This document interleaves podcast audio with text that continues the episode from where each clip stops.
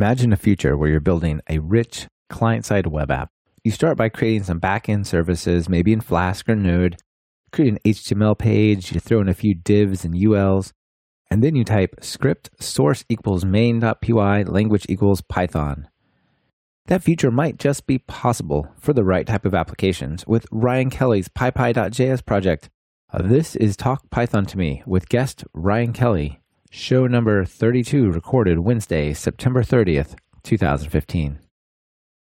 Developers, developers, developers, I'm a developer in many senses of the word, cause I make these applications, but I also use these verbs to make this music. I construct it line by line, just like when I'm coding another software design. In both cases, it's about design patterns. Anyone can get the job done, it's the execution that matters. I have many interests, sometimes conflict. Welcome to Talk Python to Me, a weekly podcast on Python, the language, the libraries, the ecosystem, and the personalities. This is your host, Michael Kennedy. Follow me on Twitter where I'm at mkennedy. Keep up with the show and listen to past episodes at talkpython.fm and follow the show on Twitter via at talkpython. This episode is brought to you by Hired and CodeShip. Thank them for supporting the show on Twitter via at hired underscore HQ and at CodeShip. Hey everyone, thanks so much for listening in. No news today, so let me introduce Ryan and we'll get right to the interview. Ryan is a software developer based in Melbourne, Australia. Most of his days are spent coding in Python and JavaScript, commercially as an engineer at Mozilla, as well as for a variety of open source projects. He also maintains a strong interest in logic programming, mainly as a result of his doctoral thesis. Ryan, welcome to the show. Thanks for having me. I'm super excited that you're here today. Um, we're going to talk about Python, but in a place that you typically don't find it in the browser, right? Yep. yeah, there's a lot of cool projects out there, and I'm a huge fan of the one that you've been working on. Before we get to that, though, let's talk about how you got into programming. What's your story? Sure. So I think it was uh, quite a while ago now, and I actually started programming in JavaScript in high school way back in the day for a class. Right, I, I, I was never the kid that sort of always grew up with computers. I very much just got into it uh, for a school assignment and pretty much fell in love straight away um, you know, just fell in love with the ability to have a thought and kind of capture that in, in some concrete form and have it executed and have effects on the world is pretty amazing. And actually, that kind of subject changed my entire career path. I'd always planned to go into the sciences, and I had sort of a half a semester of, of computer programming in high school and changed my whole career trajectory into engineering and computer science. I think a lot of us who are in programming had that experience where maybe we weren't we didn't think that we were programmers per se, right? But then you get some experience with it and you're like, wow, this is this is really amazing. This is really way more rewarding than a lot of other stuff. I had that experience in math. I studied lots of math and I'm like, but we don't build anything here. Like programming is so much more, you know, concrete but creative, you know. I love it. Yeah. Yeah, it's that beautiful combination of of um, kind of creativity in, in the mix, right? The discovering and creating is it's pretty cool. Yeah, sure. So how do you get to Python? Uh, I was handed Python as a requirement for an internship I was doing in university. Um, I went to work for a company that were doing engineering simulations. So I think, like a lot of people, they sort of come to Python because it has really strong tools for doing data analysis and visualizations. Um, so that was, you know, in, in a kind of typical intern project kind of way. It's kind of like, here is a relatively well scoped project, and you're using this language, and off you go. Um, but I just found that it you know, it really fit my head in a way that a lot of other languages that I've been dabbling around with didn't. Uh, it was just kind of super easy to get get up and running and dive in, and I found like the more time I spent with it, and the more I came to understand the language, and you know, find all of these more and more interesting corners of it, uh, just kind of grew from there. And sort of since from that point, it, it's always been my kind of go-to language for uh, side projects or, or projects where I'm, I'm not kind of locked into a language for other reasons. Yeah, it's. I think it's the Python has this rare combination of being very capable and yet very simple. Right? There, there's a lot of capable languages and there's a lot of simple languages, but they don't often intersect. So that, that's great. and I've worked in some interesting languages like uh, Prolog, and there's a language called Mozart, which is like a logic programming language, and they're incredibly powerful. But uh, yeah, they don't have that just clarity that Python has. So before we get to talk about your project, uh, you work at Mozilla, right? That's right. Oh, I'm a huge fan of Mozilla. Firefox is definitely my browser. Cool. And, Good to hear. Uh, yeah, I try to try to spread the word. What do you do there? I used to work with the cloud services team. We're not an independent team anymore. Um, so when I first started out, I was working on the web servers behind Firefox Sync. Uh, so doing sort of data storage and uh, RESTful JSON APIs. They're all uh, Python based servers. Um, so it's pretty standard kind of Python backend uh, web gig. Through a series of kind of mergers and reorgs and so forth, I actually wound up on a project that's operating in uh, Node.js. So my time these days is spent on Firefox accounts, which is the login system for Sync and for all of the new kind of cloud-based services that Mozilla is doing. And it's a 100% JavaScript shop uh, that team. So it's an interesting change of pace, but it does leave me kind of itching to get more involved in Python stuff on the side. Yeah, that's that's really interesting. I think that's a good lead into your topic because it's like uh, Python and JavaScript, those two worlds colliding, right? Right. so maybe at a really high level, we could just talk about uh, your project PyPy.js, and then we could talk uh, a little more specifically about it. Sure.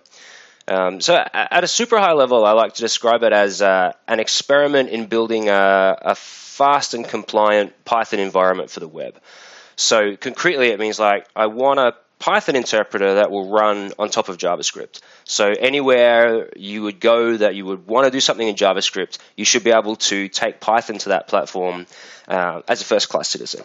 And obviously, uh, you know, a, a big place where JavaScript shows up is in the browser and the browser is just dominated by JavaScript. There's really not a lot of other games in town if you want to do scripting in the browser. But I'm also kind of interested in how it might fit on the server side in, in Node.js or other JavaScript frameworks as well. But basically, being able to take other languages such as Python and put them anywhere where JavaScript is currently claiming as its home as its home turf. Yeah, that's great. I mean, there's definitely been people talking how JavaScript is becoming the new assembly language of the web, and we'll get into right. that.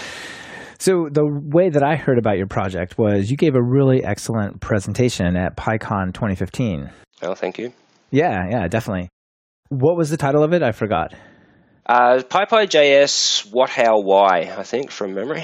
yeah, that's perfect. I think you're right. And it's on the YouTube channel for PyCon US for PyCon. 2015. So I'll be sure to link to that in the show notes. One of the ways you opened your talk was you talked about how Mozilla loves the web and not just the technology of it, but sort of the whole idea and the culture of it. Could you maybe talk about that a bit? Sure. Uh, so we have this saying at Mozilla, uh, and this was sort of one of the things that really inspired me to get started on this project. Um, we like to say like the web is the platform, or this is kind of the world we want to live in is where where the web is the platform. Um, and so the web not necessarily from a technology standpoint, but from a kind of computing platform standpoint, is pretty unique and pretty amazing.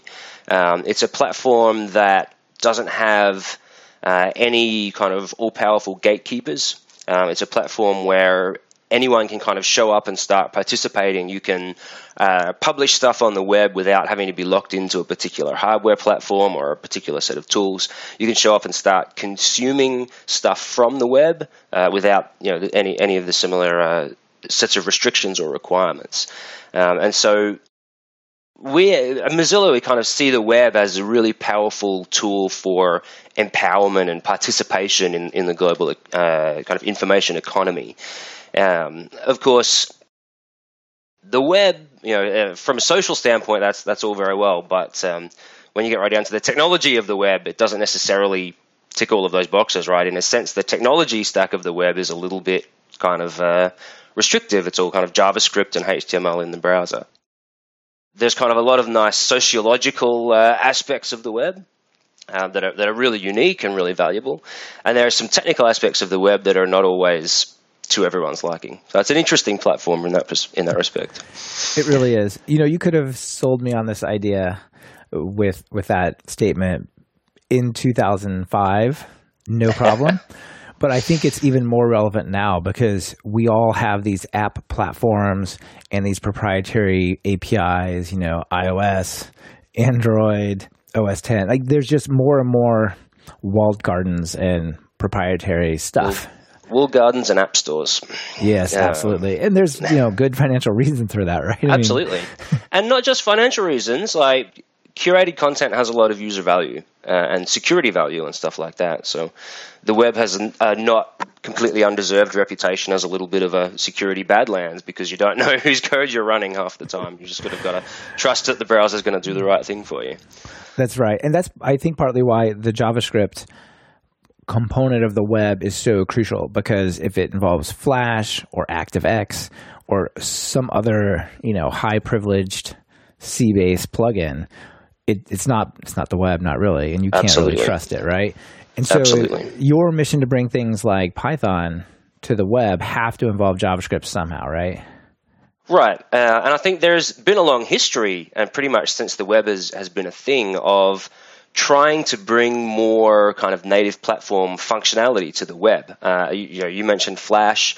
They've had you know ActiveX or uh, Java applets, you know, way back in the day.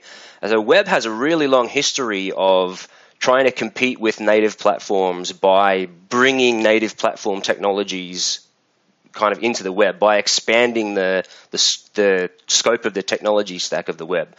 Um, as you know, one after another have been kind of failures um, that they failed to stick for any significant length of time. Uh, and a lot of the time, it's because of aspects like that security. Right, you're just kind of opening up too many too many holes, too many opportunities for things to go wrong. Whereas if you take kind of JavaScript as your base level, then you can build on this sandbox that's had 20 odd years of, of you know figuring out how to get that right and build that model correctly. So if you take that as your foundation, you kind of get a lot of the good security stuff and the lessons learned from the web for free. Yeah, I totally agree. And it's also worth noting the the birthplace of JavaScript is Mozilla, right? Well, it wasn't Mozilla back then, um, but yeah, sort of the, the heritage of JavaScript sort of comes from the same place as as Mozilla. Yes. Yeah, absolutely. Yeah, absolutely. So when I think about JavaScript frameworks, there's the kind of more lightweight ones where it's I'm writing I'm taking some JavaScript API and I'm writing some more JavaScript code to write maybe a single page application. So I'm thinking of like Angular, Ember.js, mm-hmm. you know, those types of things, jQuery, so on. And then at the other end, there's an idea of bringing more stuff into the JavaScript world using the concept of something called asm.js. Can you speak yep. to that a little bit?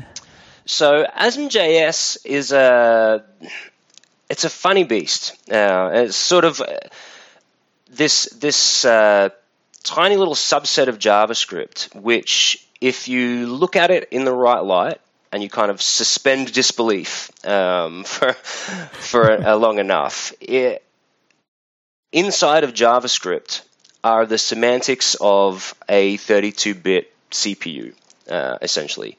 So uh, JavaScript has, for a, for what is a, a high-level language, JavaScript has a surprising number of kind of really low-level features. Like it's got 32-bit uh, bitwise um, integer operators and things like this.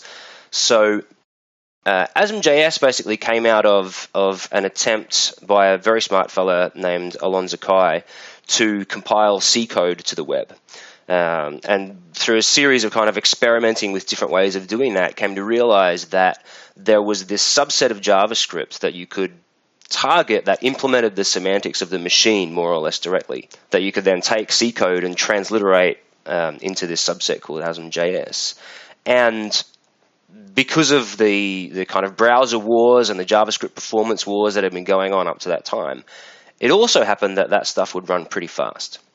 So he, he likes to describe it as discovering a, a kind of low level 32 bit assembly language hidden inside JavaScript, and I think that's pretty apt. Very cool. Have you seen the the uh, video or the PyCon presentation "Birth and Death of JavaScript" by Gary Bernhardt? I I was present in the audience for that talk, and I loved it. that, that, was an amazing talk. those of you guys out there listening who haven't seen this, I'll put it in the links, and I've, I've referenced it before on the show. But he did a really good job of showing off ASM.js and basically bringing anything that can be written in C to the web. And one of those was like a pretty high end video game like Quake or something yep. like this, right? Uh, they're doing sort of more. Uh, within half the speed of native, I think they usually get these things running. It's pretty amazing.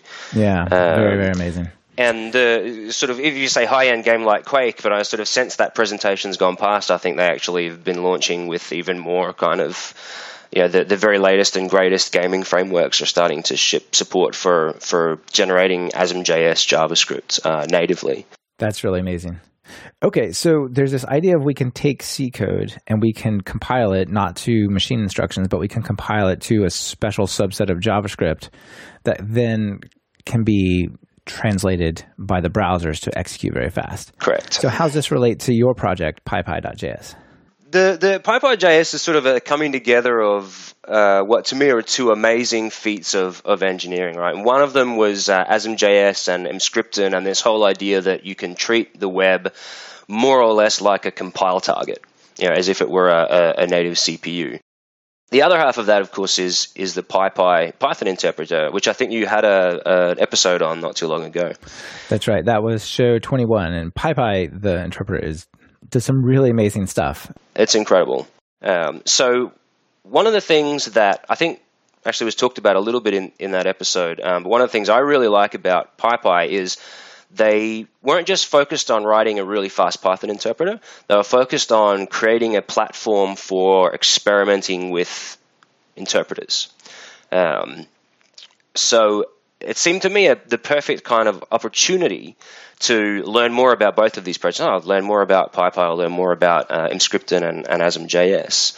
Um, but because PyPy is structured in such a way to make it really easy to dive in and kind of change bits in and out and play around with it, I had this idea that I could get in there and like, well, just I'll just find the the uh, just-in-time compiler backend inside PyPy, and we'll just change it to emit ASM.js instead of you know x86 or, or ARM assembly, which in a lot of projects would be kind of a terrifying proposition, but because of the, the amount of kind of uh, just good abstractions and so forth are inside PyPy, actually was quite approachable as a as a problem. Um, so the coming together basically looks like the PyPy um, interpreter toolchain run through the Emscripten compiler toolchain so that you get a, a version of it that uh, is compiled to JavaScript. And then at runtime, it uses the PyPy just-in-time compiler infrastructure to take your Python code that you're running and spit out ASM.js at runtime in the same way that a native PyPy interpreter would spit out kind of specialized native code for your application.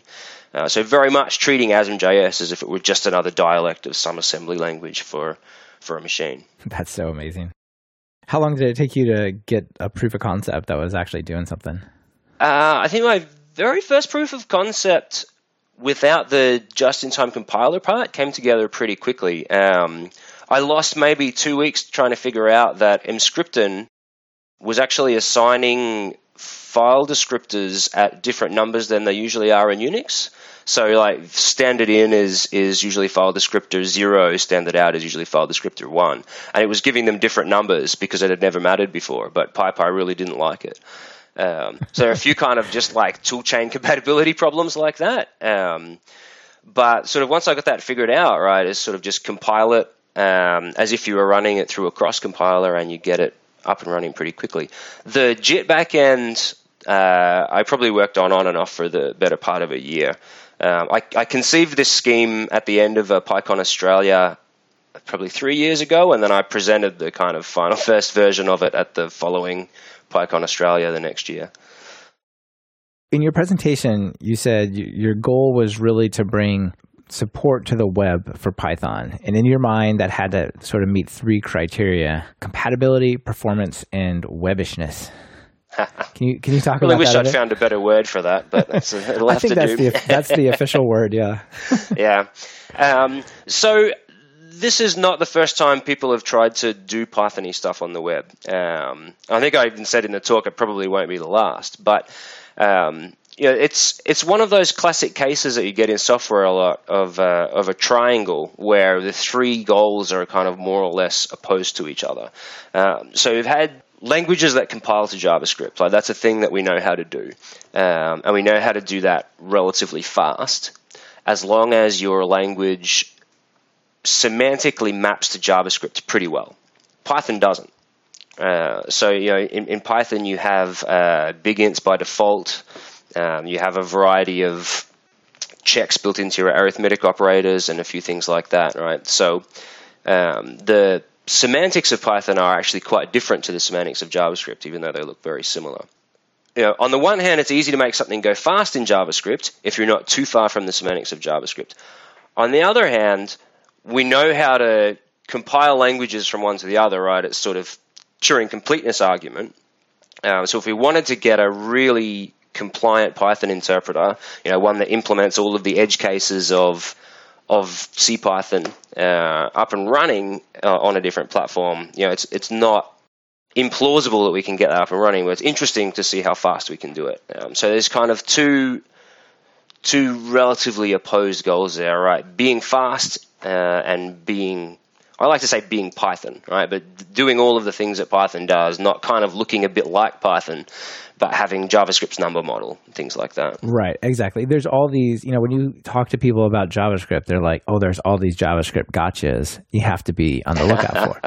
I, I, don't typically hear people go, look out for all the Python gotchas because they're lurking everywhere, right? It's right. nice. Python's usually got your back.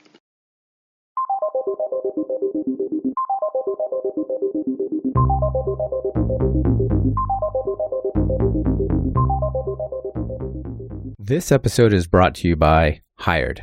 Hired is a two sided, curated marketplace that connects the world's knowledge workers to the best opportunities. Each offer you receive has salary and equity presented right up front, and you can view the offers to accept or reject them before you even talk to the company. Typically, candidates receive five or more offers in just the first week, and there are no obligations, ever. Sounds pretty awesome, doesn't it? Well, did I mention there's a signing bonus? Everyone who accepts a job from Hired gets a $2,000 signing bonus. And as Talk Python listeners, it gets way sweeter. Use the link hired.com slash talkpython to me, and Hired will double the signing bonus to $4,000. Opportunities knocking. Visit hired.com slash talkpython to me and answer the call.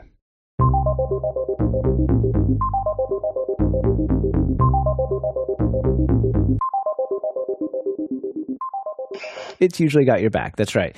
And so you can't just, for example, translate floats in Python directly over necessarily to just run as JavaScript or numbers, especially integers, like you say, over to JavaScript right. numbers. So there's all that. That's the compatibility bit, right? Right. Um, so yeah, that's that's the compatibility aspect, and things like parts of the standard library as well. Um, you know, do you have all of if a full implementation of the sys module, including uh, getFrame and kind of the debugger and all of these things? Um, and it, it's it's interesting. You know, it's sort of like, well, I don't I don't really use those things that often. Um, you know, I don't really depend on integer overflows uh, escalating to big ints by default that often, or you know, I don't use sys.getFrame that often. But it's interesting as soon as you start trying to run like whole programs on Python. Like you'll find that oh, you use some library somewhere that uses some library that happens to use one of those things, you know, in, in some corner of its API. So even though they seem like edge cases, they're often they're often not at a whole program level. Right. They're they're not necessarily edge cases for small simple things, but if you're going to really write major apps there, then all of a sudden those become things you have to worry about, right? Right. And something I'm very interested in is less about kind of writing Greenfield's Python code for the web because you know personally I am not that unhappy writing JavaScript. I'm interested in taking Python code that you've written and putting it on the web without having to do a whole lot of work. And the compatibility aspect really is really important for things like that. Right, like script source equals some file.py, something like this, right? right. Well, so um, something like that. yeah. but it would be, you know, taking yeah. taking something that you've already written and being able to put it on the web and, and make use of all of the fun distribution aspects of the web without having to do a whole bunch of busy work to make it run in JavaScript. Right, absolutely. So it sounds to me like PyPy.js completely nails the compatibility part because it's it's effectively PyPy. Is that right? Correct. So the fun thing about basing this on PyPy is you essentially get the compatibility part for free because they put an amazing amount of work into being a really, really compatible with the, the Python language reference, um, CPython. And then you get to the performance, and performance has multiple aspects. All right. One Indeed. is I've got my code loaded up and now I can run this and it's doing XYZ iterations per second with such and such amount of latency. The other part of it is I visit the web page and and then it responds, right? And so yes. um, maybe we could talk about those a bit. Absolutely. PyPy being a, a interpreter with a just-in-time compiler um, generally targets kind of steady state performance um, of your application. So you know you, you, load some code and you run it for a while, and the JIT has a chance to kick in and generate specialized code, and you get very nice kind of steady state performance for the for the code that you're running. Um, and I think again the combination of PyPy and ASM.js means we can kind of get a lot of that more or less. I don't want to say for free, but you know easily um, in a JavaScript environment. What we really don't get, um, and what is actually really important on the web, uh, as you say, is that kind of initial startup experience. Like the, the time between hitting a web page and being able to interact with it is even more critical on the web than it is in uh, sort of places where you'd normally find Python. Um, and PyPy.js, realistically, right now, does a pretty terrible job of it there's only so fast you can start interacting with the page when you've got to load sort of megabytes worth of JavaScript to even start running your code.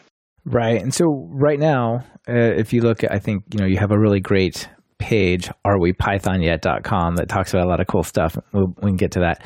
But uh, on there, you have the download size, both, you know, off of disk and sort of maybe on the wire, the gzip representation on the wire. And on disk, it's like it, it, was a little higher, but you guys have gotten it down to 15 megabytes, right? Yep. And what is that like five five on the wire? Yeah, I gets down to to uh, comfortably under single digits on the wire. I think it's five's probably about about right.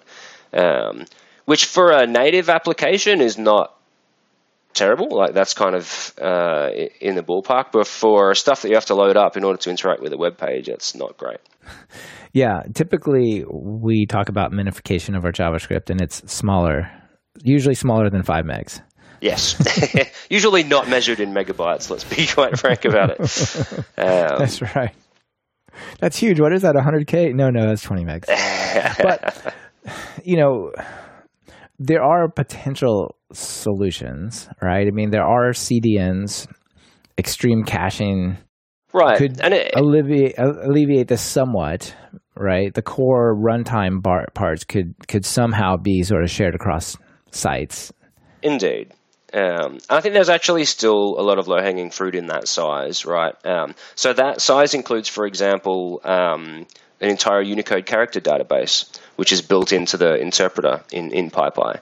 Um, you know, includes all of the standard library modules that are built into the interpreter, whether you're going to use them or not uh, and things like that. So there is definitely some scope for making that smaller, and I've made um, more minimal builds of it that are you know several megabytes smaller.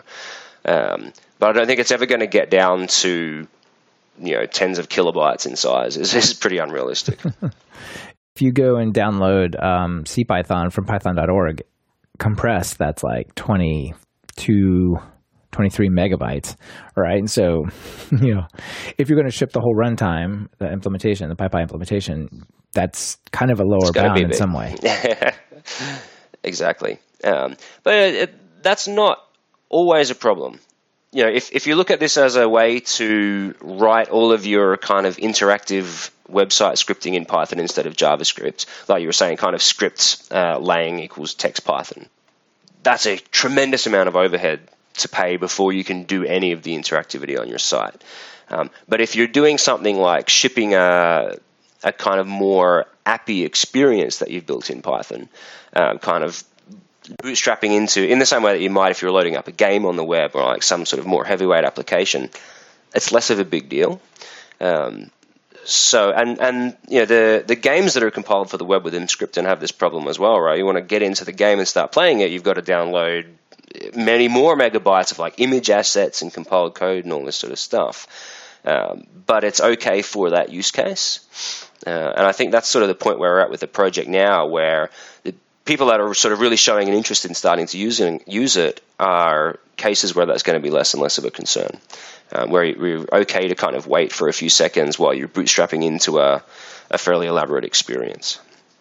Right, and like I said, once you get get that loaded up the first time, you can cache it. So if you're able to wait five seconds or whatever it takes to download that, then you know maybe maybe it's possible. So games are obviously one concept here. Maybe if you're you're doing some, like I said, single page app thing where you kind of load it up and then you just stay there for a long time. Right. You know, kind of like Gmail, that might be an area. Uh, one that you brought up that was really interesting was IPython.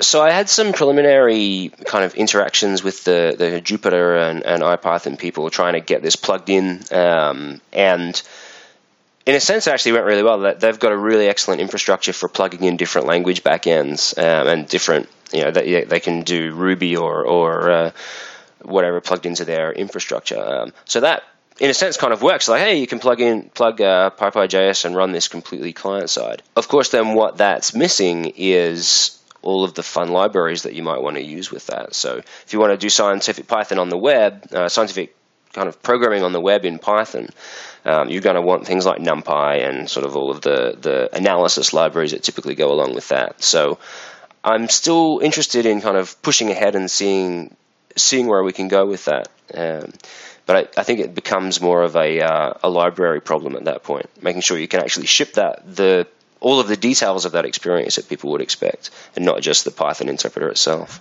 The the Python interpreter itself is actually probably the easiest of the right. bits, right? Because then you've got to get NumPy and SciPy and scikit-learn, and a lot of those have C extensions, which then you've got to get into ASM.js again. And right. There's a there's a lot of nuances that people building those libraries have never thought of, right? Exactly. Um, and so, in theory, that all possible, right? Uh, it, it's all the same principle of you know we've got code for a native platform, we can retarget it for the web, uh, but it's never quite that straightforward in practice. Do you want to talk about arewepythonyet.com a bit? Sure. Yeah. So, what was uh, what was the idea? You said that was inspired by some um, sort of performance metrics at Mozilla historically. The domain name in particular is a, a little kind of inside joke at Mozilla, right? Um, when the browser performance wars were really heating up, um, folks that were working on JavaScript performance at Mozilla needed a place to put their public JavaScript benchmarks. Um, and so they created this site called arewefastyet.com, which you could go to and just kind of look at all of the different JavaScript benchmarks that were running in, in the different engines. Um, and it kind of became a little bit of a thing at Mozilla. So when people were talking about, oh, Firefox is a real memory hog and we need to do something about the memory usage of Firefox, you know, they started up a, a metrics tracking site called areweslimyet.com we were starting to really measure our community contributions um, and figure out, you know, how many contributors we're getting from different parts of the world and how big the community is growing. Like they set up a metrics tracking website called um, areweamillionyet.com. And sort of this this ongoing habit of just trying to picking things that we really want to make a big difference to and measuring them uh, and putting it up somewhere for everyone to see. The other folks that are really keen on um, you know, doing public performance measurements of the PyPy team. Um, so the benchmarks that are on arewepythonyet.com are all taken from the PyPy Speed Center, which I haven't managed to get all of their benchmarks running, but I've got a, a good subset of them. Um, but yeah, sort of both both places, I guess, have a really strong history of like being really upfront and uh, public about all of their performance metrics tracking. I think it's a wonderful philosophy to, to try and follow in the footsteps of. Yeah, that's great. And you go there and you can really quickly see where the performance is really good and where it might lag behind. And one of the things I thought was really interesting is there are plenty of places where PyPy.js is literally faster than CPython. Yep. All of that magic, of course, is due to uh, due to the PyPy JIT. Um, and if you change the comparison to compare it to a native PyPy, of course, it's going to be uniformly slower. Um, but yeah, I was I was pretty amazed. That's sort of one of the one of the challenges I set myself when I was starting out on this little experiment was to say, look, you know, is is the combination of uh, ASM.js, you know, being almost as fast as a native platform, and PyPy being kind of consistently faster than CPython. Can that in combination mean we can actually run Python benchmarks in the web faster than your standard Python interpreter? And it's pretty astonishing to find out that that's, that is in fact the case.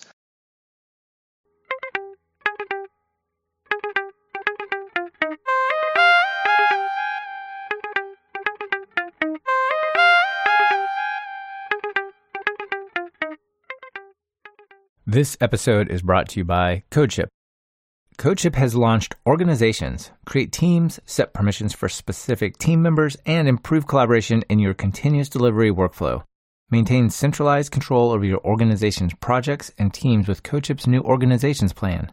And as TalkPython listeners, you can save 20% off any premium plan for the next three months. Just use the code TalkPython, all caps, no spaces. Check them out at CodeShip.com and tell them thanks for supporting the show on Twitter where they're at CodeShip.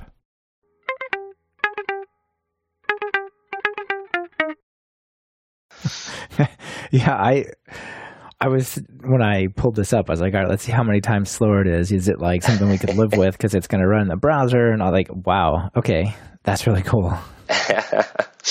um, it's also fun to click off the um, the D8 interpreter in those comparisons and get just the SpiderMonkey engine and get a little bit more times faster than CPython as well. That's awesome. And of course, D8 is Chrome and SpiderMonkey is Firefox, right? V8 uh, JavaScript engine, yes. Uh-huh. Same one that runs Node.js, right? So very interesting.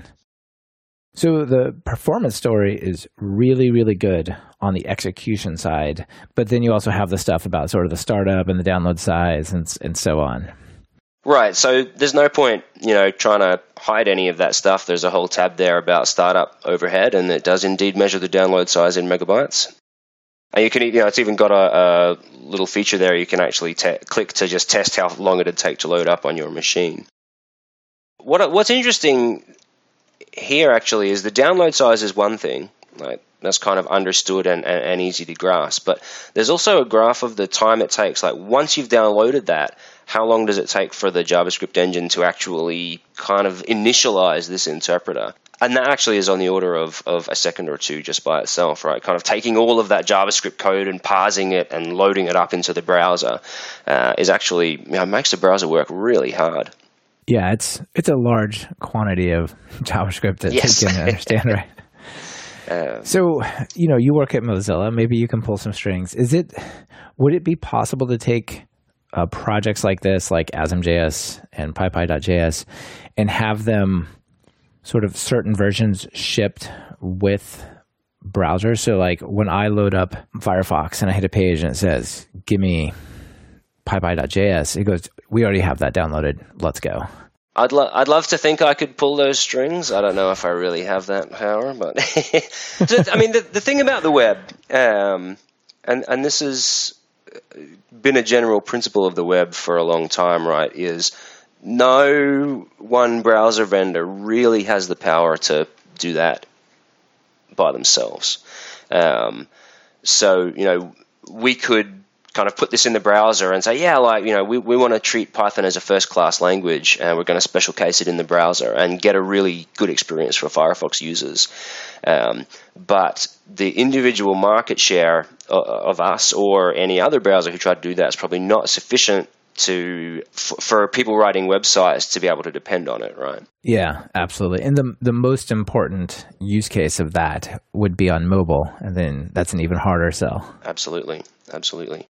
What's what's really interesting, and sort of se- segueing out of that a little bit, what you really need in order for something like this to kind of take the next step and to get over some of these kind of fundamental problems of code size or load time or whatever is, um, you know, if if you can't find a way to hack around that in JavaScript, um, which for some of these things we really can't, you kind of need all of the browser vendors to to agree on a way forward and sort of everyone's everyone's got to ship something better together. Um, and one of the amazing thing that that's happened um, coming out of ASM.js and, and uh, experiments like the games uh, initiative that have kind of proven that that's a, a really powerful thing is you're actually seeing all of the browser vendors sort of getting together and talking about, well, like what's next after ASM.js? Like, how can we make this better? Um, how can we really commit to this as a as the web rather than any particular browser platform? That's really, I mean, that's the way the web works, right? That's the way the web is successful anyway. Like you said, people exactly have tried right. to jam their way through, you know, like IE6 type stuff that happened back in those days, but that's not really what sticks. You've got to have a good story for getting from where the web is to where you want the web to be. Um, and ASM, ASM.js kind of really came in and provided that. Uh, it's like, all right, we, we want to treat the web as a compilation target, and here's a pretty okay way of doing it. Right, you know, we can we can Right. get to that point. so now you've got impetus to to actually make that better. Um, yeah, and a, foundational idea to start from that everybody Right. can start the Right, exactly. from. You know, people had traditionally talked about JavaScript as the assembly language of the web, sort of conceptually, but ASM.js is kind of making that concrete in a, in a very, very real, real way. the name of the kind of project that's spinning up out of out of uh, that discussion is called WebAssembly, and is very much targeted at being like here's here's an actual assembly language for the web, right? It's kind of like take that take that idea that ASM.js proved is plausible, um, you know, doing this this assembly language on top of the semantics of JavaScript. But outside of the limitations of necessarily, you know, 100% backwards compatibility with JavaScript, um, so it's it's it's gone from kind of like, yeah, this should be the, the assembly language of the web, and kind of like this is what it looks like, to suddenly taking that idea really seriously. Yeah, the the future is going to be super interesting when that sort of takes hold. Absolutely, and I think you know, a lot of these problems, like the load time of the JavaScript and the download size, like they'll get better for free um, when that technology starts to kick in. They won't go away, but they'll get better. Right, and the, a lot of the, the stuff that you sort of ship from your site that would have been JS files or whatever are now binary, right? Not Right. not spec. right, exactly. So uh, Python two or Python three? Currently Python 2, mostly by default. But that's that's describes me as well as this project. Um, I'm I'm one of the laggards. And I was sort of slowly coming to the realization that I'm falling behind, um, in that I still I still use Python 2 by default everywhere. That said, one of the neat things about this, right, is uh, the PyPy team are working really hard on their Python 3 compatibility, um, and so it's a pretty straightforward prospect to kind of ride along the coattails of that work and ship Python 3 in the browser just as easily as you can ship Python 2 on top of this technology stack. Yeah, that's great because you're just taking the literally the PyPy interpreter as it is and sending it through this tool chain. Like whatever support PyPy has for Python three, uh, more or less is the support you have for it, right? Right, exactly. It sort of just comes out the other end. And that goes for all of the other um, languages that people are experimenting with on top of the PyPy toolchain as well. Yeah, I read an interesting article just this week talking about Python 2 versus Python 3 and you know there's a lot of practical reasons that a lot of people are still doing Python 2 and this article was called Planning an Early Death for Python 2 and it had some really interesting ideas. I'll be sure to link to it, but uh, a lot about the way like people culturally think and talk about Python. Uh, they were they were attempting to change that there, and I thought it was a, an interesting idea. Anyway, I'll, I'll link to that for everyone. Yeah, cool. For what it's worth, I've really noticed a change in the community in the last year or two, where it's kind of Python three is is it seems to have kind of broken through in a sense. Like it's people might look at you a little bit odd if you're not taking Python three seriously, um, or at least something I've noticed anyway. Yeah, I've, I've definitely noticed the same same thing. So, are there notable deployments or places that we could go uh, find that PyPy.js is being used yet, or is it too early for that? What's the story around there? Um, I think it's broadly too early for that. Um, I mean, you can go to the PyPy.js website and muck around with it. Sort of in, an interesting project for me. I was sort of in, in the position of doing a project that I don't really want to build anything with. Like the project itself is the point of it for me. Um, so I've been talking to a, to a couple of different people who are interested in in um, trying it out as part of an actual product in places where you might use something like IPython or um, sort of one of the other in-browser Python environments um, currently. But uh, I don't think any of those are live yet. They've certainly, you know, I've, I've got people showing up and, and chipping into the project and trying it out and uh, experimenting with using it in their stuff, but I don't think anyone's kind of put it into production just yet. Right. And if you want to check out the code, it's at github.com slash PyPyJS. So pretty easy, pretty yep. easy to find, right? Uh, do you see uh, maybe a use case in some of the more like offline appish uh, HTML5 apps. So I'm thinking like Firefox OS, like PhoneGap type yep. platforms. Um, absolutely. So that's that's one of the places where the startup overhead of, of this whole infrastructure will be less of a problem because you can list you know the files to be downloaded as like your app manifest, and you kind of get better control over the caching and things like that. Um, so it probably makes more sense um, in in that sort of contained experience of an app than it does as you know a bit of scripting on the open web somewhere. Sure. Yeah, that, that definitely seems like it. What about Chrome OS? To be honest, I haven't thought about it.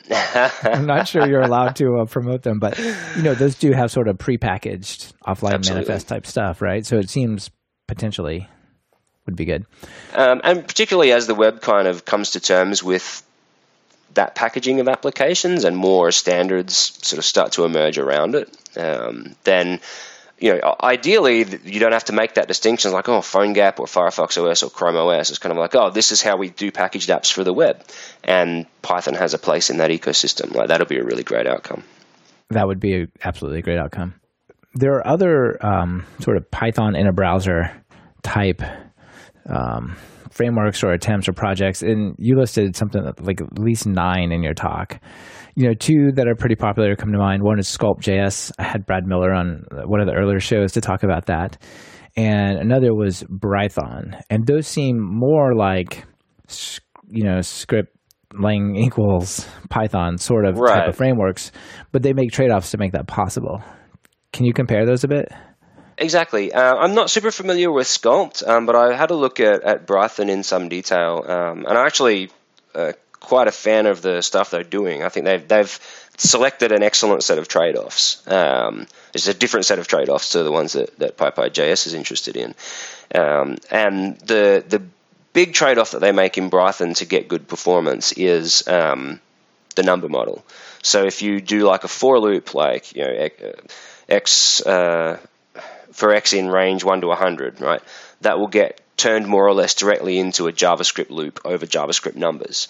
Um, and for that use case, it's absolutely fine. Like JavaScript numbers will behave correctly. But if you ever happen to get yourself, get your code into a situation where you know, you're, you're counting up a little too high or you're dividing by a number that you, you're accidentally dividing by zero or something like that, um, then you're not quite getting the semantics of, of Python's number model uh, on top of Brython. For, for um, the script kind of text equals Python use case, you're actually like writing new code, you can write that code for Brython and it's a, you know, a really excellent set of trade-offs um, because you know to watch out for those things. But if you were to take a just you know oh, get some Python code off the shelf and try and run it through, then you know you, have got more chance of it's going to trip you up. Um, so of course the what you get in return for making that trade off is you get a much better kind of startup experience, much lighter weight um, integration into the browser, a lot less JavaScript to load. Um, and in some cases, sort of a, a, a, tighter integration with the with the browser and with the native DOM and stuff like that. Right, because they can lean more heavily on JavaScript itself. Correct. Um, so from Brython's perspective, uh, it's targeting JavaScript, so it can it can interact with JavaScript objects and this sort of thing. Um, from PyPy.js's perspective, it's kind of targeting this weird C-like platform that happens to run on JavaScript, but you can't really see. It's difficult for it to see the native JavaScript objects and so forth in a sensible way you did show a way that you could interact with libraries such as jQuery and the DOM and so on. Absolutely. From PyPy.js, right? Yes, that works.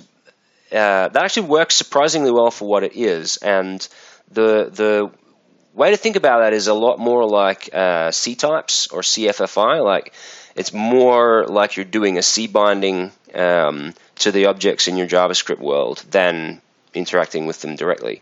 And on top of that, you can build a nice little API that exposes them as Python objects. But when you go to use that bridge between PyPy.js and the native um, JavaScript environment, you're going through uh, basically indirecting through uh, a C API. that makes it something of a challenge to to do fast uh, and to do things like uh, cross-language reference cycles, for example. You know, if you've got a, a, Python object that refers to a JavaScript object that refers back to a Python object, uh, it can get a bit weird. But for, for a lot of stuff, it it works surprisingly well. Oh yeah, because you know maybe you don't need super complicated interaction, but like I'd like to grab something out of this text box and then display it over here in this you know select or whatever. Yeah. Yeah, for for things that are you know strings and, and things that are immutable or things that don't really have references back into Python, it's uh, it's fine, no dramas at all. One thing that I was thinking about as I was thinking about your project was you know, you, you're talking about taking ASM.js and focusing on that and compiling down to this subset. And there are other projects that both describe Python sort of more fully and JavaScript more fully. So, for example, TypeScript on the JavaScript side, which is like an optionally typed JavaScript type thing that AngularJS has adopted, right?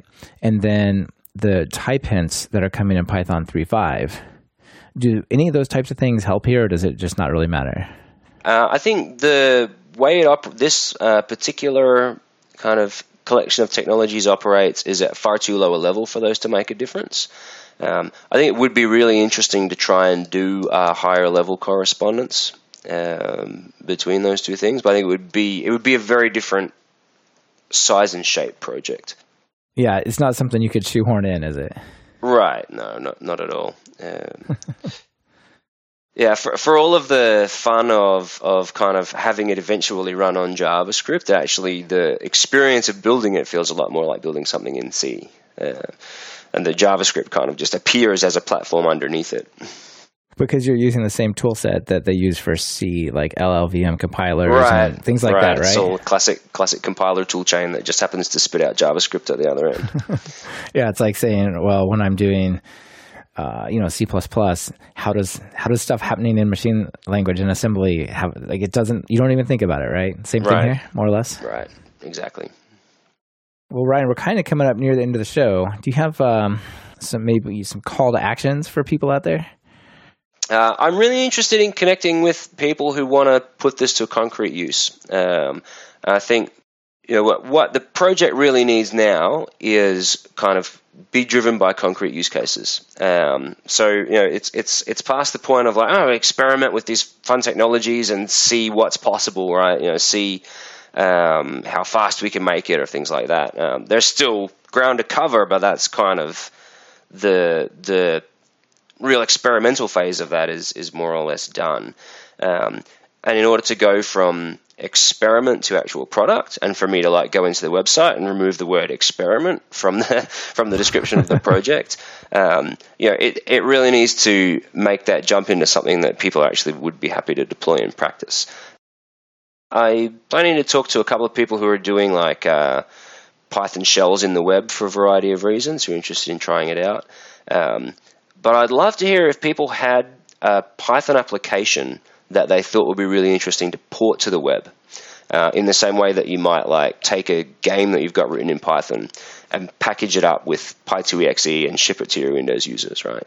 Um, if you've got something that you think, oh, that'd be really great if I could just take this Python kind of application and, and port it to the web, I'd love to just kind of talk through the possibilities. Yeah. I think that's uh, as much as anything, that's what the project needs right now. People to to come and try and put it to use and see what works and what doesn't, and we'll fix the bits that don't. A great call to action, and that is what makes projects real, right? When people use them and they they have to hit all the little edge cases and sort of smooth exactly it out. Right. So it's it's a real product, right? Exactly right, and you, you, sort of can't get away from the fact that you've got to download 10 meg of JavaScript. Like you can you can wave your hands and pretend that's not an issue when you're doing an experiment, but not when you're doing a product. So, right, absolutely.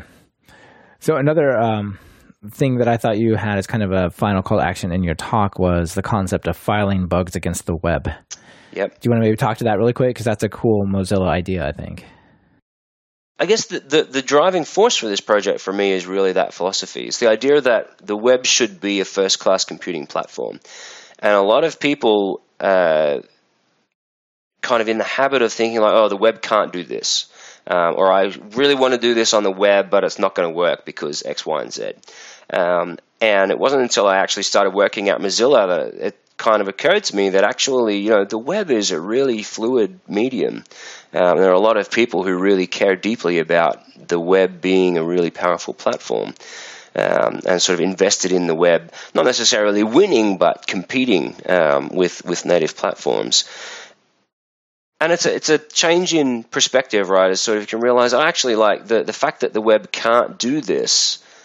I should consider that a bug in the web that's there's one thing to say that, another thing to put it into practice, right? If, if you come into bugzilla.mozilla.org and like, bug, I can't run Python on the web, um, like we may not close it as invalid straight away, um, but it's probably you know it's or would be until projects like this um, a big chunk of work.